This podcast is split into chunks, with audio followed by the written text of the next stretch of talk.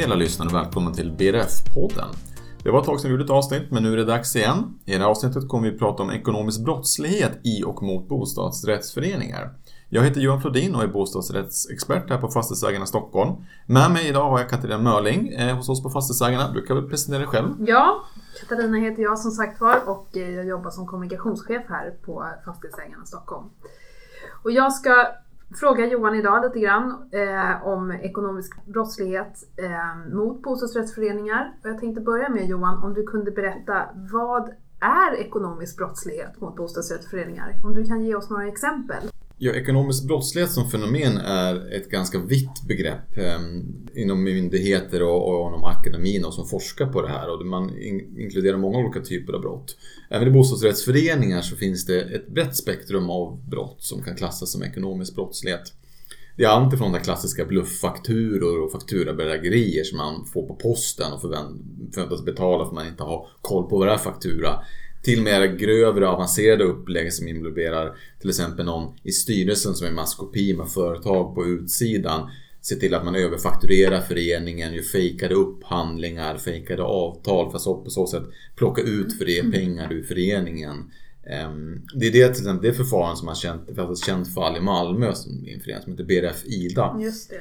Det har varit ganska mycket skriverier om den. Det har varit väldigt mycket skriverier om det, ja. framförallt då i Sydsvenska Dagbladet ja. som är den tidningen där. Men även i andra tidningar. Och där har det försvunnit upp mot en kvarts miljard kronor på det här sättet. Alltså okay. det är enorma belopp. Ja. Eh, och det är en stor förening med uppåt tusen lägenheter.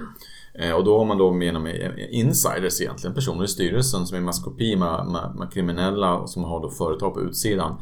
Fejkat upphandlingar och gjort överfakturerade avtal Eh, som har gjort att man kunde komma över de här enorma summorna. Okay. Men det finns även andra brott som är grövre men kanske inte så grova. Till exempel man förskingringar av anställd personal som har hand om kassan i föreningen som börjar plocka pengar ur den och döljer det i bokföringen och så ja. eskalerar det och det kan bli miljonbelopp till slut. Ja.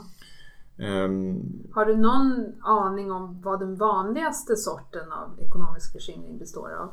Eh, ja men det är ju där typ, eller menar du ekonomisk försäkring? För blufffakturor är den vanligaste typen av brott det är mot föreningen. Ja, okay. ja, det var det jag var ute ja, efter. Mm, precis. Ja. Ehm, och de är ju, varje enskild blufffaktura kanske inte på så jättestora belopp. Men dels så om man har dåliga rutiner och betalar ja. många blufffakturor så rinner pengarna iväg även där.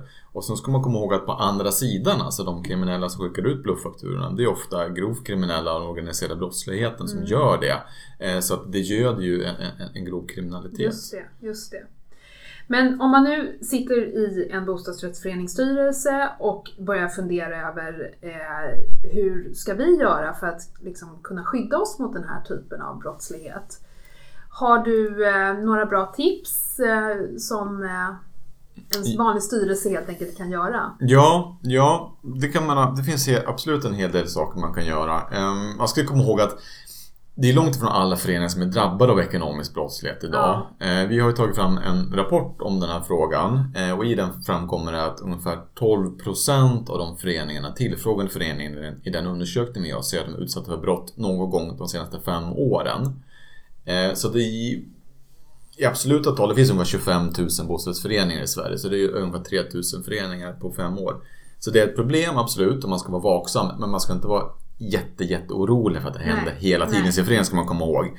Eh, så man ska inte springa iväg och vidta några enorma åtgärder nej, direkt. Nej. Men det gäller att vara vaksam och noggrann och ha, ha bra rutiner. Ja. Och det finns några saker man kan göra som jag skulle vilja trycka på. Dels är det viktigt att ha en, en bra attestordning såklart och mm. firmateckning, mm. koll på det. Och vad, när du säger det, om du ger lite mer Ja, firmateckning är ju de som har rätt att teckna firman, ja. alltså skriva ja. under avtal.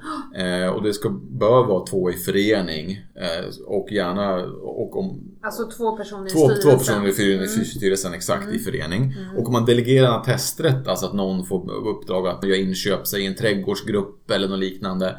Så ska man också vara noga att det är två i förening där och det är väldigt noga att man specificerar vad den attesträtten avser. Så om man sammanfattar, det ska alltid vara två firmatecknare som ja. ingår i styrelsen. Och sen så ska det vara om man också då Um, man har testrätt till någon i styrelsen eller någon annan. Vanligtvis är det någon annan i styrelsen. Men det ska alltid vara två personer, så kan man säga. Mm.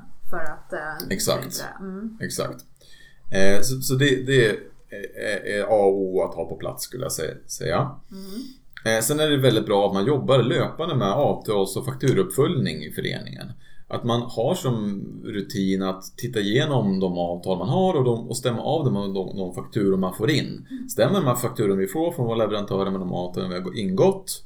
Vad har vi för ingångna avtal? När går de ut? Löper de bara på? Alltså, och det handlar inte bara om att fånga upp brott. Det handlar mm. också om att säkra upp att man har en bra ekonomi i föreningen och inte ha onödiga avtal, betala för mycket, betala i onödan.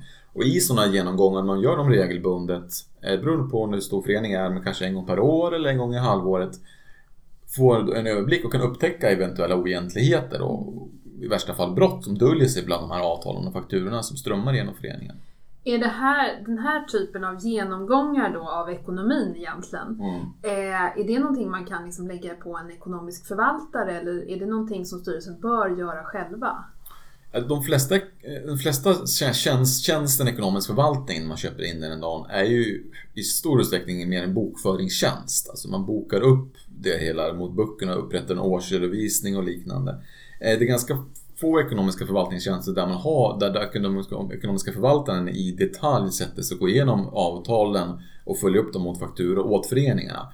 Så nej, de flesta tjänster ingår inte i det. Så går det så kanske att diskutera med sin ekonomiska förvaltare och lägga till den tjänsten eller uppdraget. Men det är bra att styrelsen själva har kontroll på okay. fakturorna och kontroll på avtalen. Så man ska inte tänka att ja, men vi anlitar en ekonomisk förvaltare, därför är vi trygga med det och behöver inte känna en oro för att felaktiga fakturer kan gå igenom systemet. Nej, exakt. Alltså, det är ju jättebra att ha en ekonomisk förvaltare. Ja. Eh, det är ju en skyddsmekanism, och höjer trösklarna ändå. Ekonomiska förvaltare kan ju upptäcka blufffakturor och sådana saker i större utsträckning. För de har ju, kan ju ha system för det som flaggar, heter det, fakturorna mot, mot riskbolag och, och, och riskbeteenden i, eller från någon som fakturerar. Men man ska fortfarande komma ihåg att man behöver själv följa upp avtal och mm, fakturor. Mm. För att det gör ofta inte den ekonomiska förvaltningstjänsten. Man köper bara ren ekonomisk förvaltning. Det kan finnas undantag på marknaden men generellt så, det så. Så genom kanske att både anlita en förvaltare och att själv systematiskt eh,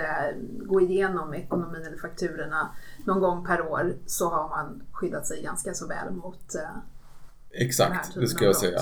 Och jag ska också vilja säga, om man, när man anlitar ekonomisk förvaltning är det också bra att ha ett lite större förvaltningsbolag. För vi har sett flera exempel i, i mindre, hos mindre förvaltningsbolag, alltså man bara par anställda har begått brott. Och det finns då förskingringsärenden och grov trolöshet mot huvudmans mål där den, an, den anlitade förvaltaren fick förskingra miljonbelopp från bostadsrättsföreningar. Eh, och eh, har du något ytterligare tips som eh, är bra med? Ja, men kortfattat professionell hjälp vid upphandling. Mm. Eh, ta in istället för att göra upphandlingar själva, särskilt om det är stora pengar, så tar man in professionella konsulter. Det finns för det. Eh, då får du en opartisk person, så dels så kommer du då kunna få, få en bättre upphandling generellt, men du minskar också risken för att någon i styrelsen till exempel är i maskopi med någon på utsidan och kunna på så sätt kunna rigga en upphandling. Eh, när man uppköper in då ekonomisk förvaltning också och, och, och, även revision, att ställa krav på revisionen och ekonomiska förvaltningen. Fråga de bolagen, hur jobbar ni med ekonomisk brottslighet och oegentligheter? Vilka rutiner har ni för det? Prata med revisorn, vilken erfarenhet revisorn har att revidera bostadsrättsföreningar, vilken erfarenhet revisionsbolaget har att revidera bostadsrättsföreningar. För att försäkra att de har rätt kompetens mm. egentligen. Ehm, och som jag var inne på tidigare, det finns ju många bra mindre ekonomiska förvaltare för bostadsrättsföreningar men större bolag tenderar att ha bättre rutiner, flaggningssystem för blufffakturor eh, och även starkare interna kontrollfunktioner. Ehm, också säkert möjliga, större utsträckning möjligt att köpa tilläggstjänster och för granskning från sådana bolag. Och sen sista, eller ska vi säga om jag skickar det, att vara transparenta i styrelsen. Transparensen minskar risken generellt. Vad menar du med transparenta? Ja, men alltså dels internt i styrelsen, prata med varandra. Vilka avtal ska vi upphandla? Vilka tjänster är på gång? Vilka avtal har vi? Eh, hur jobbar vi med, med, med, med det? Men även mot medlemmar om de frågar. Vissa Typ av information kan man inte lämna ut för man kanske blir konkurrenskänsligt när man är mitt i en upphandling eller sådär. Men så långt så mycket, långt som mycket lämna ut liksom, och berätta för medlemmar i föreningen som är intresserade eller övriga styrelsen vad man gör och vad man planerar att göra. Särskilt när det kommer till större ekonomiska liksom, projekt, till exempel ombyggnads och renoveringsprojekt och liknande. Det finns också generellt, också ett generellt stort informationssug från medlemmar i, i sådana ämnen när det gäller sådana saker. Så att, um, för det är nämligen så att bostadsrättsföreningars granskning och, och, och därmed skydd mot ekonomisk brottslighet bygger i stor utsträckning på att man i föreningen, boende, alltså grannarna, medlemmar i föreningen granskar de ekonomiska förehavandena. Det finns väldigt få liksom, formella kontrollinstanser. Det finns inga myndigheter som kontrollerar bostadsrättsföreningars ekonomi. Det är inte ens krav på auktoriserad revisor.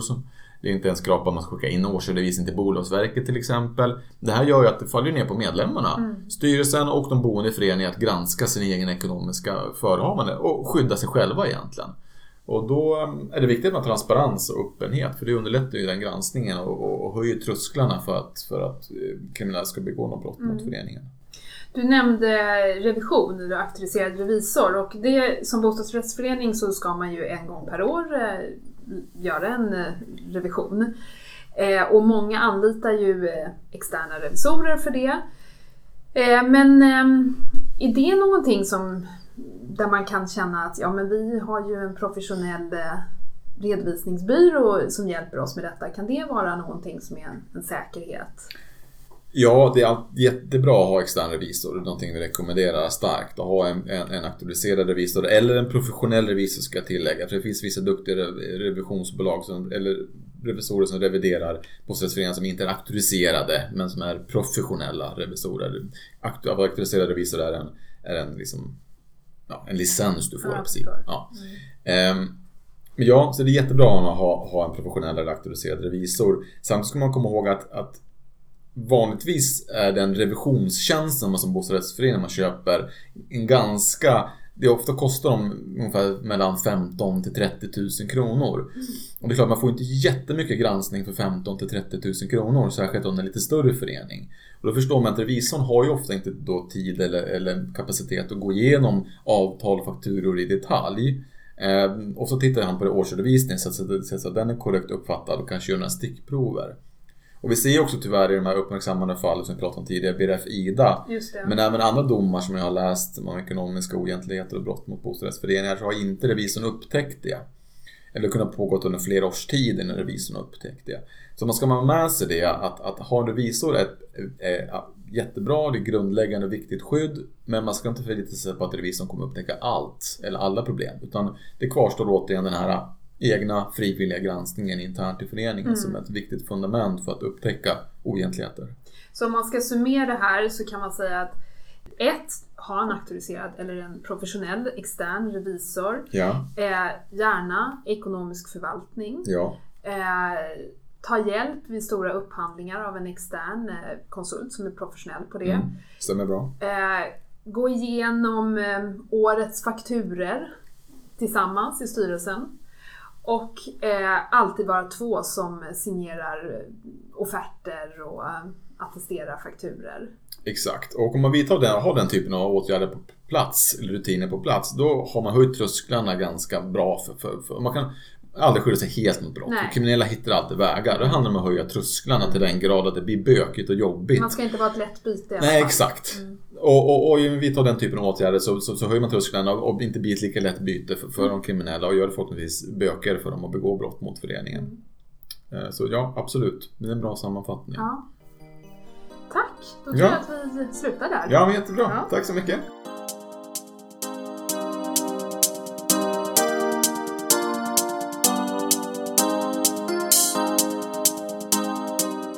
Du har precis lyssnat på ett avsnitt av BRF-podden. Jag hoppas att du tyckte det var intressant och lärorikt. För lär dig mer om ekonomisk brottslighet i och mot bostadsrättsföreningar och hur din förening kan skydda dig mot det så kan du gå in på Fastighetsägarnas hemsida, fastighetsagarna.se Stockholm.